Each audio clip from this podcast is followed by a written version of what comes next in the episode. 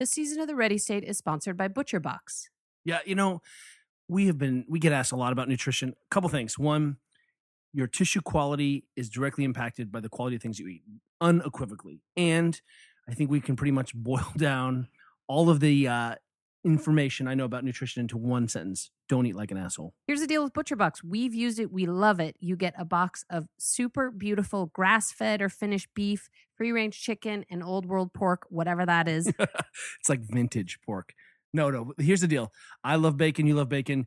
Use our link. We'll give you 20 dollars off and get some free bacon. and it's nine to 11 pounds of meat for $129 a month, which is less than $6 a meal. I mean, forever we have been saying you should probably eat like a vegan plus the best meat you can afford. Vegan plus meat. And guess what? Butcher Box is that. It's it's amazing. You like meat and want to avoid eating like an asshole and you love free bacon, go to butcherbox.com slash the ready state and you'll get $20 off and free bacon. No brainer.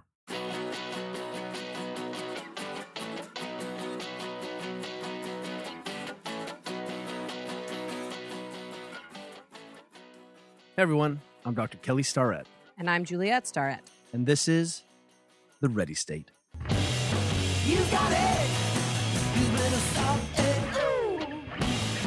You got it. On this episode of the Ready State, we have the one and amazing Amelia Boone. And if you don't know who she is, just take a look at your local running magazine, the cover. I mean, she is one of the most accomplished obstacle course racers, endurance athletes I've ever met. And she is dubbed no- locally as the Queen of Pain. Amelia is the three time winner of the world's toughest Mudder. She is Spartan Race World Champion. She is Spartan Race Point Series Champion. She's a three time death race finisher. And if you don't know what that is, Google it because it's pretty amazing. And on top of all that, she uh, competes in tons of races, has podiumed over 50 times, and does all that while working as a full time corporate attorney. And what's really great is that her insights into her body are going to help us understand and unravel this really complex relationship we have with suffering discomfort. I hope you guys enjoy. Amelia Boone, we are so honored to have you on the Ready State. And I would just wanted to start by pointing out that you are known as the Queen of Pain. And I also happen to have another friend who's been uh, given the same title, Rebecca Rush. So I'm not sure what that says about me that I now have two friends, both of whom are uh, have been dubbed the Queen of Pain. But um, you know, what do you think about that?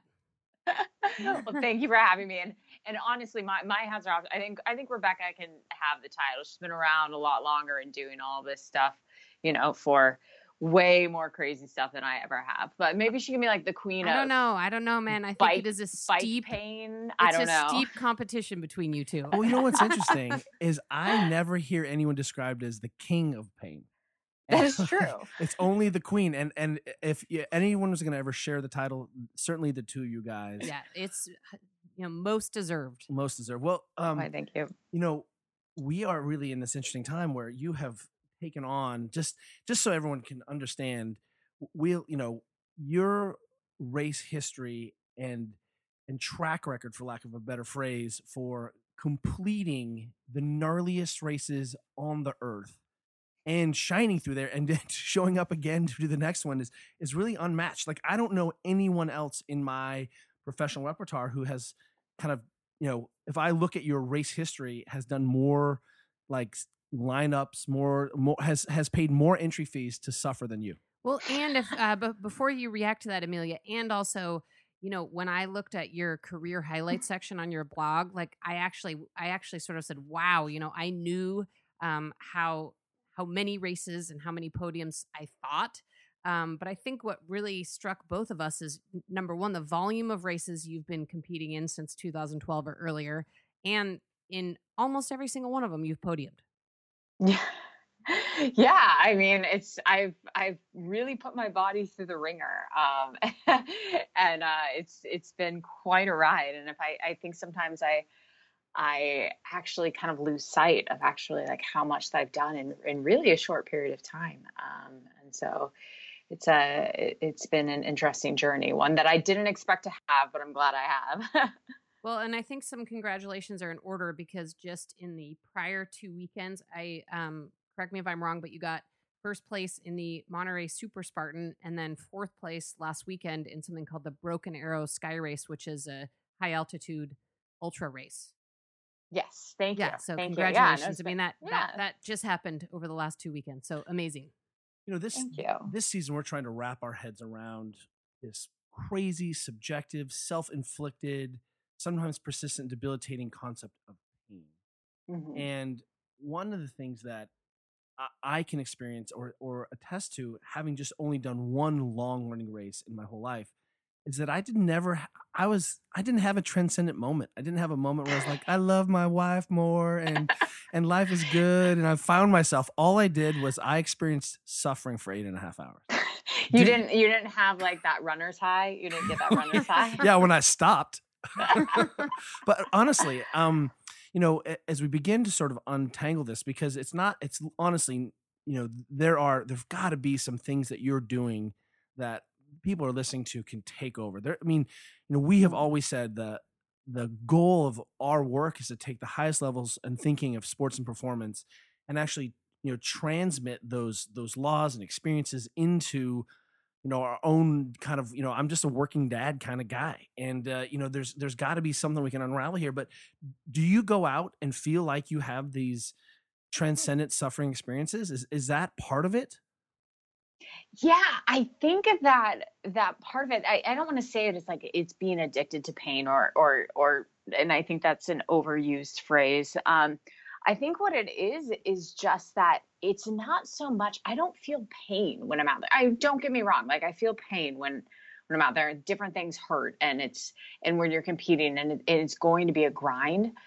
But there's something that just makes you feel alive when you're feeling that, I think. And in so much of our day-to-day lives, and I'm probably like the ultimate weekend warrior, like so many people out there. Um, and that in our day-to-day lives, we don't we don't feel that. And we don't feel we don't feel, you know, like an entire sensory experience. And so these moments when you're going through like the lowest of lows and then the highest of highs in really really long races to me it's just it's that feeling that that like i'm like this is this is being human this is what life is about um and in every race and most of them you know i really like i prefer the pain and death by a thousand paper cuts type of pain.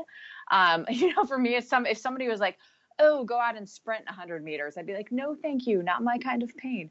Um you know I, I, I like to i like to drag it out for as long as possible.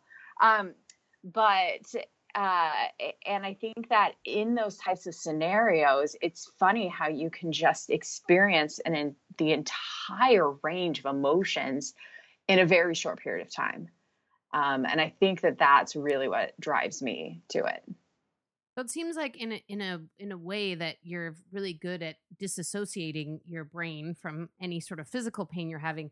And I- I guess my question is, you know, we talked to Alex Hutchinson about sort of strategies that people use to manage pain. I mean, I mean, are you consciously or, or aware that suffering right? or suffering? I mean, are you Yeah. consciously aware that you use any strategies to manage or push through the pain or suffering, like positive self talk or um, you know, even discomfort I mean, yeah. 'cause I, I, I I think you know i want to hear your, uh, your question but um you know the idea is that you have you didn't arrive at this place overnight you obviously have a, have a knack for it but if we if we say instead of race it's how do i manage a crazy life? or how do i deal with stress and with a sick family member? I mean you know just the discomfort you know uh, it's got to be the same at some point right? I mean isn't isn't that really why we we do we test ourselves so we can take those lessons back?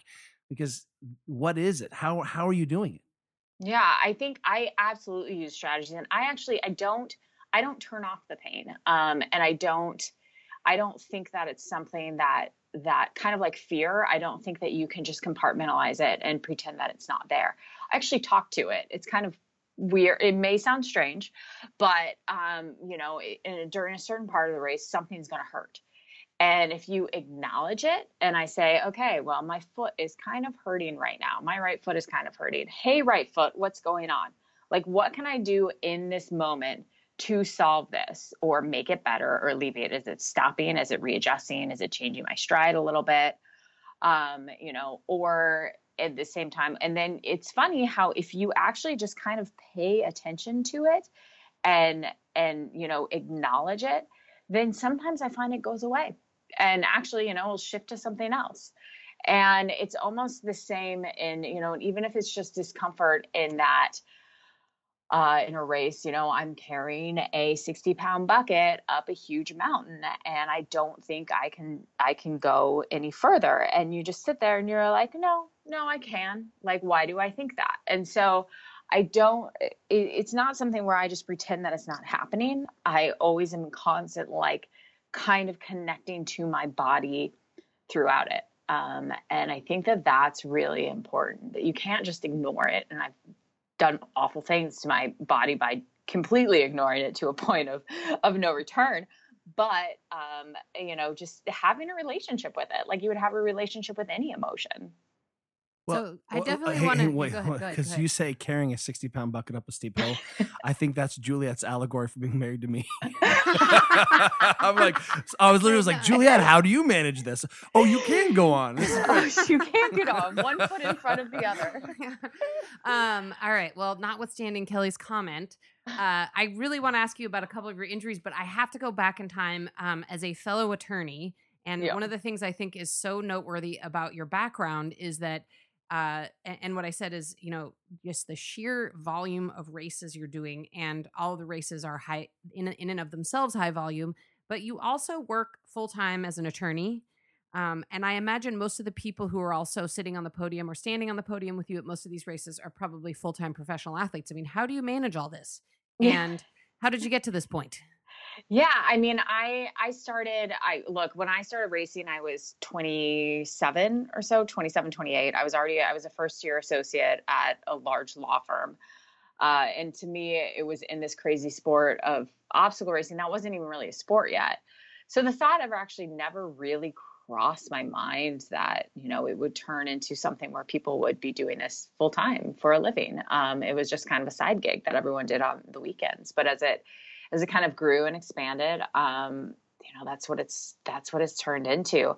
And for me in a way it's almost like i never i've never seriously considered being a full-time athlete. Um, i think that it changes the, the character of of what you do and i've always raced for kind of stress release and kind of like a different outlet uh, but in a way, it's almost like an additional challenge. It's like, how can I keep up with these professional athletes that are doing this full time? You know, when when I'm working full time, and so it's it is that added uh, that added challenge that also kind of motivates me there in that way. Um, and you know, even maybe limits your you know sometimes when you take the brakes off and you can eat the whole buffet versus your mom's like you can only eat five minutes of this buffet maybe that's it's, it's worked for you one, of, Mhm. one of the things that's interesting is that um evelyn stevens is an old friend of ours and if you don't know her she is an Mhm. olympian and holds the one record one hour time trial record for Cycling. for cycling which is arguably one of the most painful things on the planet but she Yeah. came to cycling much later do you think that there was something to i mean you had obviously self-identified as as a worker early on. I mean i the women mm-hmm. i know like juliet who worked at big law firms and for you know you have to be able to put your head down and get work done. Do you do you think first question is do you think there you make those those parallels or those connections between sort of work life tolerance you know and racing tolerance? Do you ever think to yourself I, I got this because i know i can suffer or vice versa? Or do you use the same same carryover You know, I actually do, and and I think that it's. I I used to think that there weren't many parallels, but there is something that's interesting. Like when you pull an all nighter at work um, versus when I pull an all nighter at race. Like I would much rather go run through the night. Let me tell you, running for 24 hours is way easier than sitting at a desk for 24 hours trying to get work yeah, done. trying to write a brief that you're stressed about. Yes. exactly. You know, it's like it's one of those things that I think that eh, before every long race, I, I kind of recognize and I, I kind of go through my mind that there's going to be a high point and there's going to be a there's going to be a low point. But the glory in that low point is that there always is always going to be a lesson. And there are so many of those lessons that i've taken from those really really depths of that pain cave back to just everyday life you know? Um, and i think that that's really is valuable for anyone you know regardless. People are like oh i'm not at your level i'm not it doesn't matter. Any like these are lessons that anyone can take whether you're the back of the packer or winning every single race out there well it's, it's interesting because one of the things i heard you say earlier was you know it's not that you're some kind of uh you know masochist who shuts off her experiences from her pain you really have become adept at touching base acknowledging how you're feeling making small adjustments you know, I think sometimes we don't do a good job of that in our lives mm-hmm. about acknowledging stress or anxiety. I mean, I can speak from personal experience. Um, you know, uh, I ended up having to get into some therapy and talk with them about my family and some of my own dysfunction a few years ago. And what ended up, I realized is that I was not handling anxiety in a healthy way at all. I would just, mm-hmm. you know, put a wall down and say, I got this. And now I recognize I have anxiety, like before a big talk or I have to go do something. I'm like, wow, I'm feeling anxious. And Juliet's like, you're in touch with your feelings. Those are good. Yeah, I was like, that's totally normal, Kelly. and I'm People like, people are supposed to feel anxiety. Yeah, no. yeah, yeah. So, uh, but I, I really feel like, you know, now I, you know, I'm not, I don't get sidetracked by just pretending it's not there because I mean, it's, I hear that, you know, that, you know, instead of completely dissociating and just pretending you're an automaton, you really are sort of a feeling experiential person during these moments of real suffering and i think that's or real challenge let's say physical challenge and i think that's that's one of the pieces around what i hope people take away with your model of, of how you're transcending these experiences by saying hey it's okay. Are there small details i can make? And it's going to get worse and i know it's going to get better and i also really appreciate the fact that you acknowledge straight up something's going to suck during this moment right? It's not going to just yeah. be the moment where it's it's gorgeous and everything you, you know you're just on clouds and you know it just doesn't it doesn't work that way. No and I, I think the thing is is that what's amazing about pain is is pain is is temp like many emotions or I, I don't know pain is technically emotionless but it's it's temporary and it changes. And we also label pain. We're taught from a very very young age you know when something hurts like make it stop hurting make it stop hurting. There's nothing wrong with pain. Like there's nothing wrong with being in pain i think is is and there's nothing like kind of like how we label emotions as like negative and positive emotions. Like i don't i think pain is like a very natural state. And the question is asking like sometimes when you're feeling discomfort when you're feeling that suffering you think, okay, where is this coming from? And if it's physical discomfort, sometimes the crazy thing about the brain mechanism is that the place where you're pain, feeling pain isn't actually like the source of your problem. And so, because it's all neurological through the brain and it's way above my pay grade to talk about that. But I think that's what's so fascinating to me, um, you know, is that we don't have to avoid it. And the the less that you avoid it, I think sometimes the less that it hurts. So yeah, that's if, two when, cents. When people have persistent pain or chronic pain, mm-hmm. I feel like you know one of the truths or the things that feels so debilitating to people is that think people think it's never going to end, it's going to get worse, and they can't stand it. And mm-hmm. you know those are those are really really strongly held beliefs. And all you have to do is experience a bout of persistent or debilitating pain and you understand that it's really difficult to try to maintain a healthy relationship and conversation acknowledgement around that when you became injured for the first time and felt like you know you couldn't run or you were having pain did you ever feel that slippery slope where you where you you could see that you know devolve into negative self-talk around the pain? Or were you always able to say hey look there's something i can do to improve the ball no i actually i really really struggled with that um, and i i definitely you know i i spent a good so when I ended up, you know, with I ended up uh, listeners uh, with fracture in my femur, and um, for a very long time, as it actually was kind of a non-healing it healing fracture, and I couldn't understand what was going on and why I felt like my body was betraying me. Um, and really, and because everyone was like, bones heal, bones heal, you'll get better. Um, but at the same time, I what happened was really that something that something that I was never afraid of before. I'd never been afraid of pain, you know, and I and I just ignored it or I just, it was like, whatever, it's temporary. I'll get through it. Like it always goes away. I now all of a sudden became petrified of it. um, it's kind of like maybe when you get your heart broken for the first time, you know, you have this almost like PTSD experience. And so my entire relationship with pain like was flipped on its head that I suddenly became absolutely scared that every ache and pain was then something catastrophic. And I think that that's the slippery slope. What happens when people get injured for the first time or when they are in chronic pain for a while is that they you automatically become hypersensitive and it's a very debilitating type of feeling. You know, I thought it was super interesting. You wrote about returning from injury in your blog, mostly um, from the point of view of everything you did wrong. and um, one of the things we talk a lot about is the importance of movement during rehab. But I think you also said that you may have taken that um, sentiment a little too far.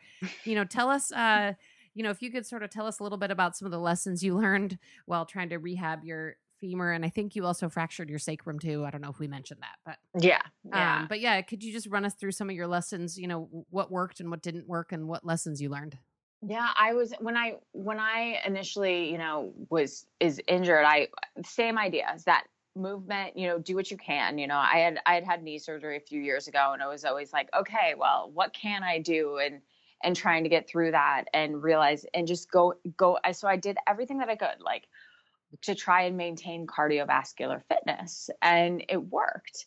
Unfortunately it also at the same time while i was maintaining my fitness in at least in terms of like heart and lungs i didn't recognize like the atrophy of the muscle and the atrophy of or like that the bones you know aren't used to the pound anymore. So when you introduce reintroduce impact your heart and your lungs are way more advanced than your muscular system and your and your bones are. And so it's easy to overdo it at first. That's why people get one injury and then um, and then come back too quickly because they're feeling fine if they've cross trained the entire time. Um, but their body like the whole skeletal system isn't prepared for that. Yeah one of the one of the mechanisms of or predictors of injury is when you see a change in volume and then mm-hmm. and, a, and a, then we add that volume back in, it's it's well predicted, especially in in professional soccer players and Premier Soccer. You can see when that volume comes off, and just just like you're saying, you go back and no there's no shaping gradient. I mean, where is the book for elite runners to come back and re? it doesn't exist. You sort of have to mm-hmm. feel your way through it.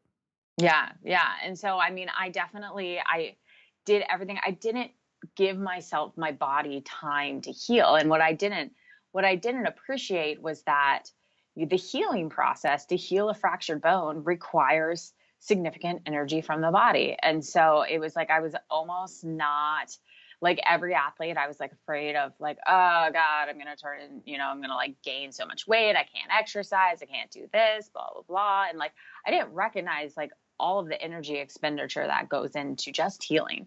And so then on top of cross training and everything like that, you know, I just I just almost drove myself into the ground um, by by doing everything I could to try and like cling to fitness. And it wasn't until I just was like, you know what, this is gonna be long term. This is gonna be like a year out of my life. And I just like was like, you know what, I'm gonna get out of shape because that's just is what so when I do and am I am able to come back, that my like lungs and my cardiovascular system comes back at the same time as like the whole muscle muscular and bone um, part mean, of the body. You mean we're a system of systems? So, I know. Apparently. So, so, if we, what's one of the fun things about our uh, the great notes that uh, Lisa has made for us is that we can actually see your entire running history timeline laid out in front of us. and, it is astonishing. And I don't know if I mean that's amazing. It's literally it's it's a page front and back, single space. And uh, one of the things that's really interesting is that you see you're starting to get a taste for it in 2012, and then there's like a few more races in 2013, and then 2014, 2015, there's it's almost, like an explosion of races. Yeah. Volume, right? Yeah. Then there's this injury mark, and then you can see how you've like you've pulled back on your volume a little bit. Mm-hmm. But what's interesting is that there are very, my favorite, my favorite, and this is from your website. First place at fracturing my femur was your my favorite. Uh, April result. April twenty third, twenty sixteen was my favorite. Was your favorite result? Yeah. Well, what, what's really interesting is you have very few did not finishes and yes. very few races where you something didn't ha- you know didn't go and recently you partook in what i think is the one of the top five craziest things you can do as a human being and there's a great documentary about it. We'll we'll, we'll link Put to it in the show notes. but it's called the Barkley Marathons. Can you Mhm. so give everyone just a, a quick paragraph of what the hell this race is? Because I don't even know if it's in a race. It's like Burning Man. It's like an for, experience. for people. Well, and also, um, it is like Burning Burning, Man Man, for for hu- the human body. But yeah, I mean, it, and just to add to what Kelly said, for the listeners, I mean, you just, uh, you know, did this in March of this year. Yeah, I so mean, for like some ye- like context, like, that yesterday. was like yesterday. So, um, yeah, tell us What a is little this bit. ab- race? yeah, what is this? Because I, I, want, Okay. I have a follow up for it. Yeah, so the Barkley Marathons is uh is kind of a, a misnomer. It's it's supposedly a hundred mile race through Tennessee, but everyone who knows it is pretty much like it's probably like about 125, 130 miles. Um, there is there are no course mark- markings. Uh, there is no course map. I mean, there's a master map, but then you're left up to try to like mark your own map and your train. And so how you run this it's five loops of a supposedly 20 mile course but the course kind of gets longer every year and there are sections added but it still is miraculously somehow only 20 miles. Um, and uh, to prove that you you've done this course you have to collect pages out of books uh, usually 13 books that are laid out.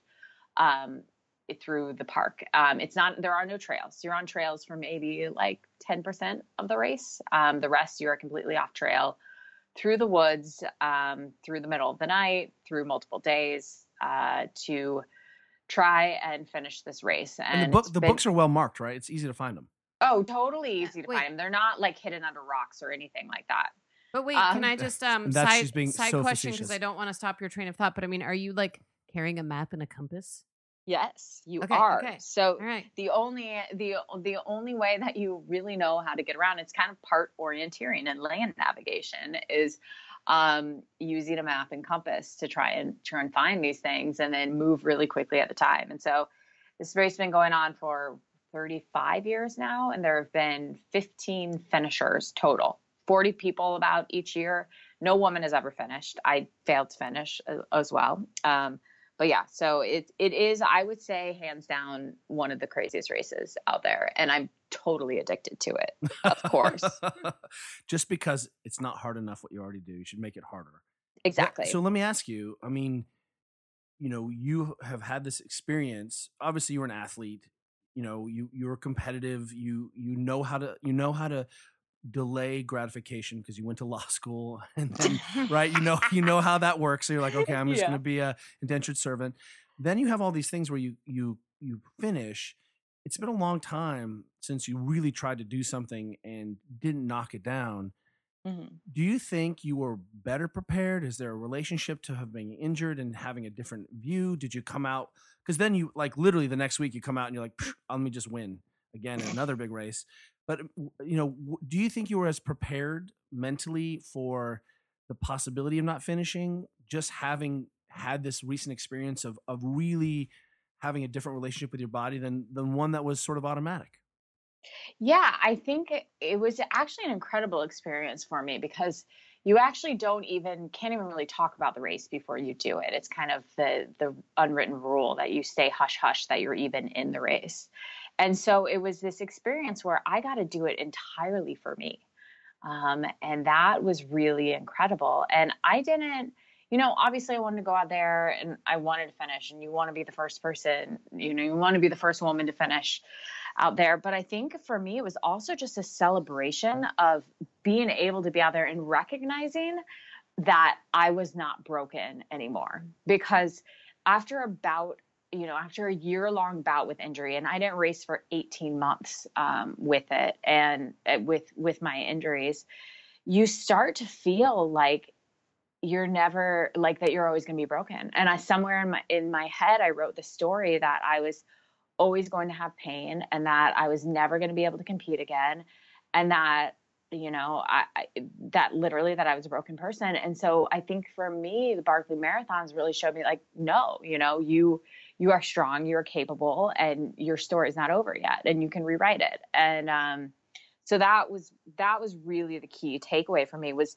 was changing changing that discourse that I had in my head about what had happened to me over the past few years But that is, I hear that, and, that is so heartbreaking because as a therapist, you know, as a physio who gets to work alongside with some of the best athletes on the planet, and you and I, I've had the great pleasure Yeah. of getting to work alongside next to you. It never occurs to me once that you won't be able to make a full recovery.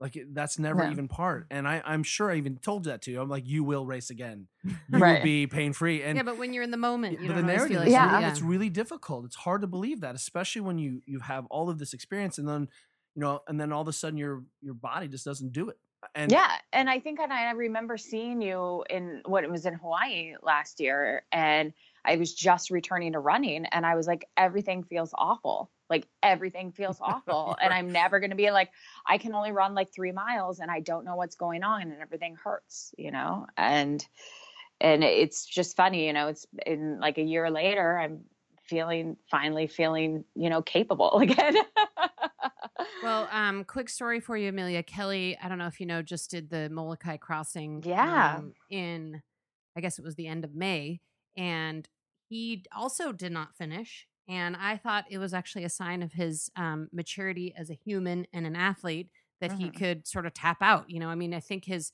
his 35 year old self compared to his 45 year old self would have just gutted it out and ended up with injuries or um, Mhm. a, an experience where he learned nothing and had no fun.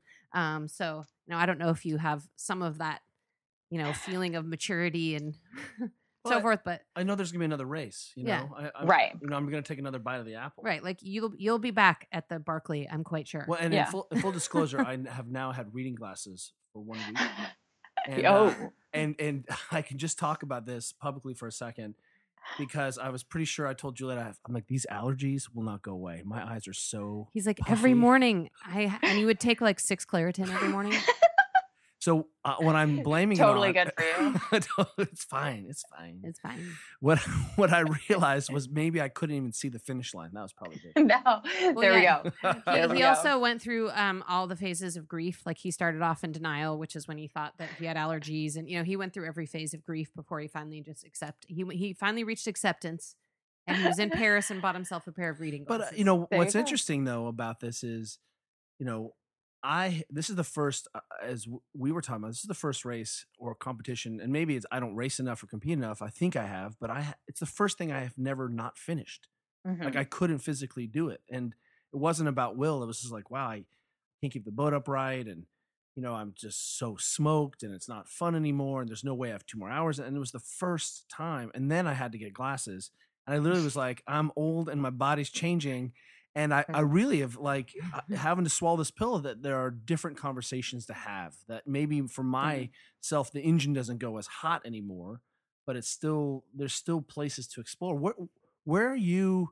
Like, I love that this Barkley Marathon for you was an intellectual step up. It wasn't just about Mhm. who can be the fastest. Because um, last year you did something that you were racing in a Spartan race, and you there was a moment where you were in the lead or in the top three, and you stopped for a second. You weren't going to get past, and weren't, but you high fived a girl on the Mhm. sideline.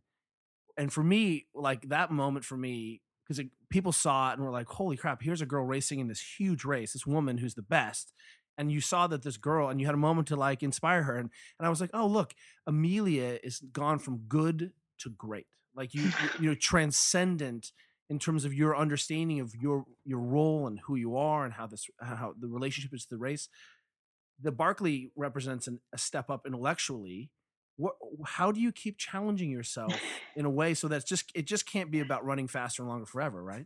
Right. I mean, I, well, I'm always on the lookout for like the next gnarly thing um, that I can do to myself. And don't get me wrong, but it is for me. It's always it's it's this constantly evolving relationship with racing with my body, um, with myself, and where it fits into my life. Because I think for so long is that I was completely fixated on results and completely fixated on podiums and winning, and so scared um, that if I wasn't able to do that, that I was somehow unworthy of being loved, you know, or that I was somehow that like the only way for me to be the quote unquote queen of pain and the badass was if I kept winning.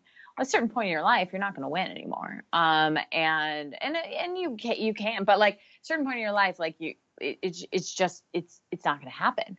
Um, and the funny thing is, is that it's almost like now that I, I just I don't really care as much about about the end result as long as I can still go out there and and like suffer through the process. Um, that is it's very freeing in a way. Um, and I think for me it's it's always it's trying to find that kind of like that happy state that I I, I call it racing happy. Um, and and still pushing myself and still finding th- those new those new boundaries, but doing it in a way that's respectful of my body, first of all, um, and you know, respectful of the emotional toll that it takes on the life as well. I love that. Um, Amazing. I am sort of obsessed with two subjects um, across all uh, all things in my life, and those are nutrition and sleep. So I was hoping you could just discuss sort of your thoughts and experiences on both, um, both with you know with respect to recovering from your injury, but also just in your ability to deal deal manage confront pain suffering and a race itself. Yeah. So those are actually probably two areas that I am entirely unqualified to speak on because I do both pretty poorly. Um, uh, you know, sleep has been.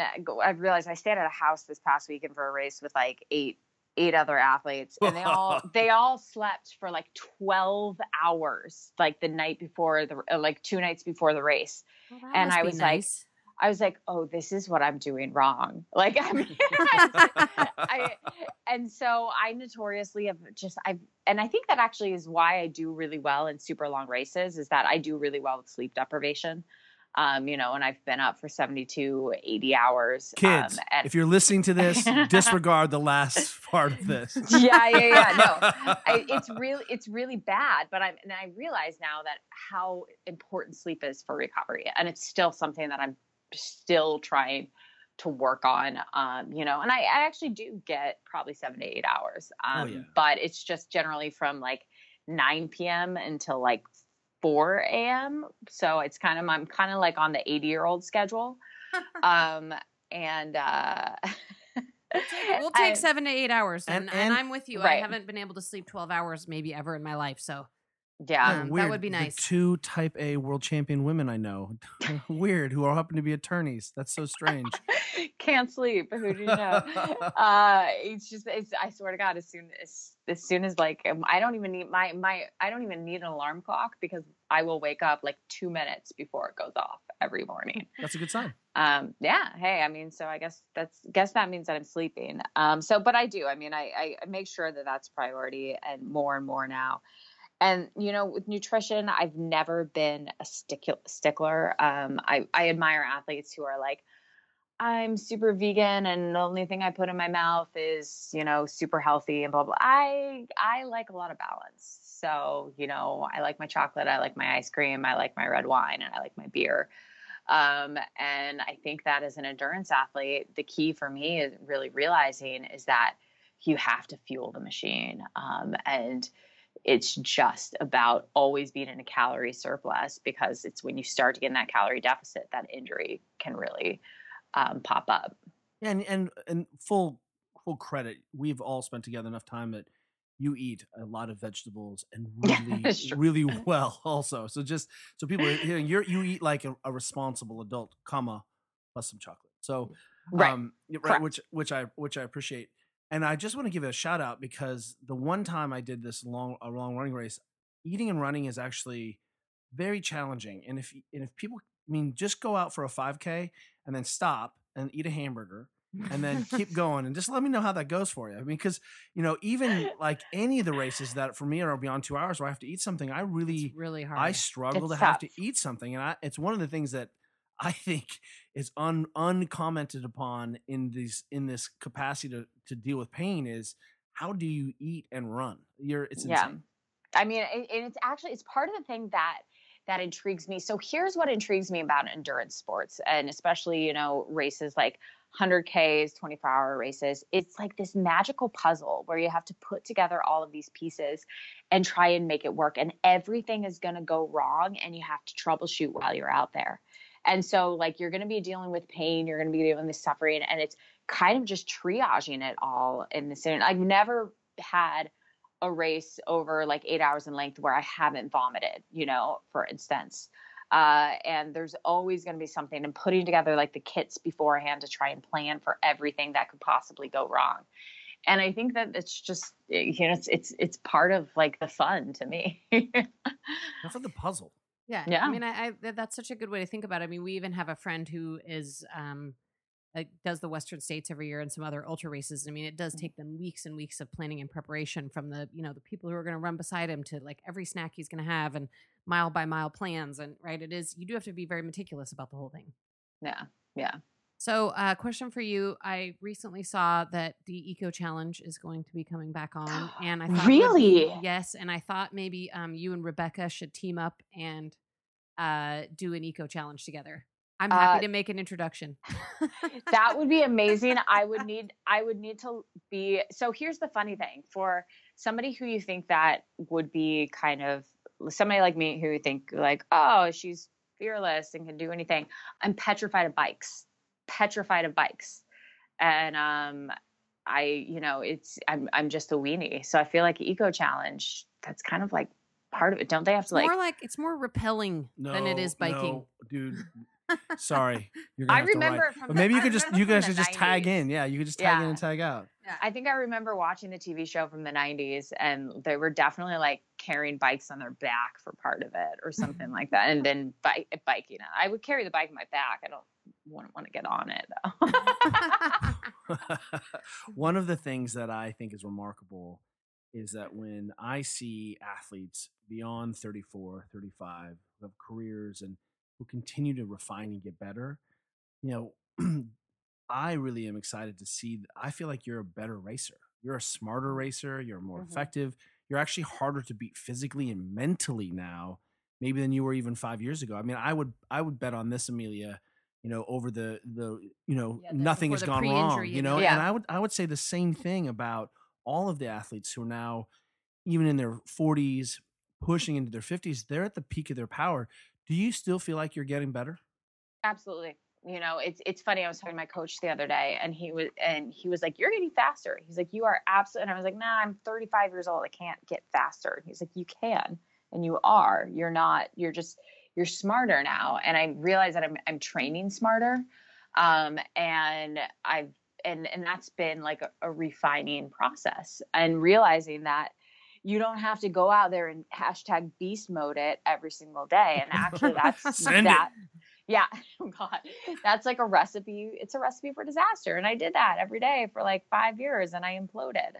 Um, but now it's it's really learning to like work through like what are little for in terms of like the pain realm, like what are little niggles and nags that will come and go and how to manage those versus like what's like a red flag where like take the time. And um, you know, I we have this saying that it's like, you know, five days off sucks, but whatever you do it, like five weeks off, like really blows, and like five months off, you never want to go there. So like take the few days now, um, and uh, and uh, you know address things, and as as opposed to like getting getting down in that realm of of awfulness. And I think especially as you age as an athlete, you have to you have to recognize that that you can't go out there and your body's not going to bounce back as quickly. we definitely hang out with a bunch of young people who can redline day after Oh, yeah. day after day and i definitely recognize something has changed uh, in that do you have any sort of self auto regulation how do you know when you're cooked? Besides besides the obvious pain because some of this is experience like hey my foot's Mhm. sore but once i get warmed up it's going to change and you know i'm going to go right? This is what the, the condition of the athlete. I mean hearing laird talk about the amount of sort of pain and he says like pain is his cousin you know? And yeah. and obviously and, and i think for some people you know any pain is bad and sometimes you're like okay i'm, I'm just sore or something's not right or but i I- i'm gonna be fine.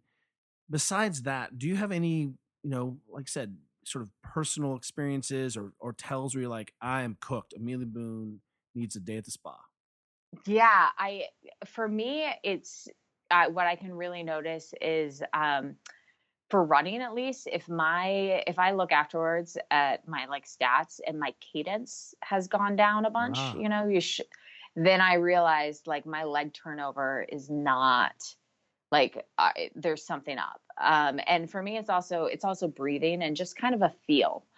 Um I honestly like I never really feel tired um, I don't really get that like tired feeling. Um, but that's definitely something that I look at is that if I start to get sloppy, um, then that's when I know like, okay, I'm, I'm starting to, or if I don't wake up before my alarm, then that's love it. Yeah. I love then it. that's another. I think that's- indication. That's really Yeah. great. Well, Yeah. uh, Amelia, we're so grateful to talk to you today, and thank you so much for spending so much time with us. Um, where can people find you, and where can people um, have their own experience of reviewing your career highlights uh, page? Because And- I have to your- say, it's uh, it's a it's excellent. And your self reflection and yeah, honesty, which yeah, is and your so and your blog. Oh, where can you. people find you online and on social? Yeah, so um, I do have a website at ameliabooneracing.com, and you can link to my blog there. I wrote a bunch um, throughout all my injury process and and my relationship with pain, um, and uh, coming back. And uh, then on social, I'm at Twitter at Amelia Boone, um, and Instagram is arboone11. You can stalk me there. Perfect. Well, thank you again so much. It's You are such the a best. pleasure to this talk is to such you. a such a fun convo. And Yeah, uh, thank you, anytime anytime you want someone to uh, hold your map in the middle of the night, Juliet will be there. Excellent. Thanks, Amelia. Thanks, All right. guys. All right, take care.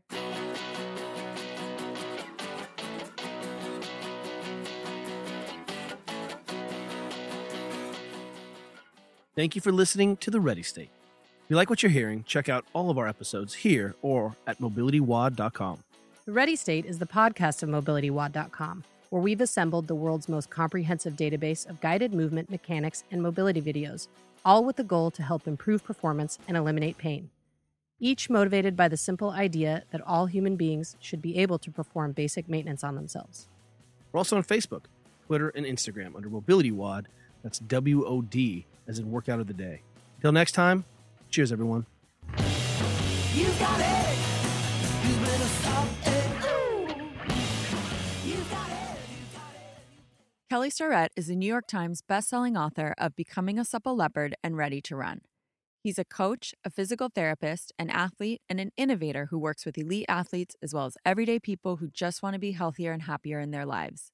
Juliet Starrett is a co founder and CEO of both San Francisco CrossFit and Mobility WOD, co founder of StandUpKids.org, a writer, an entrepreneur, and a world champion athlete.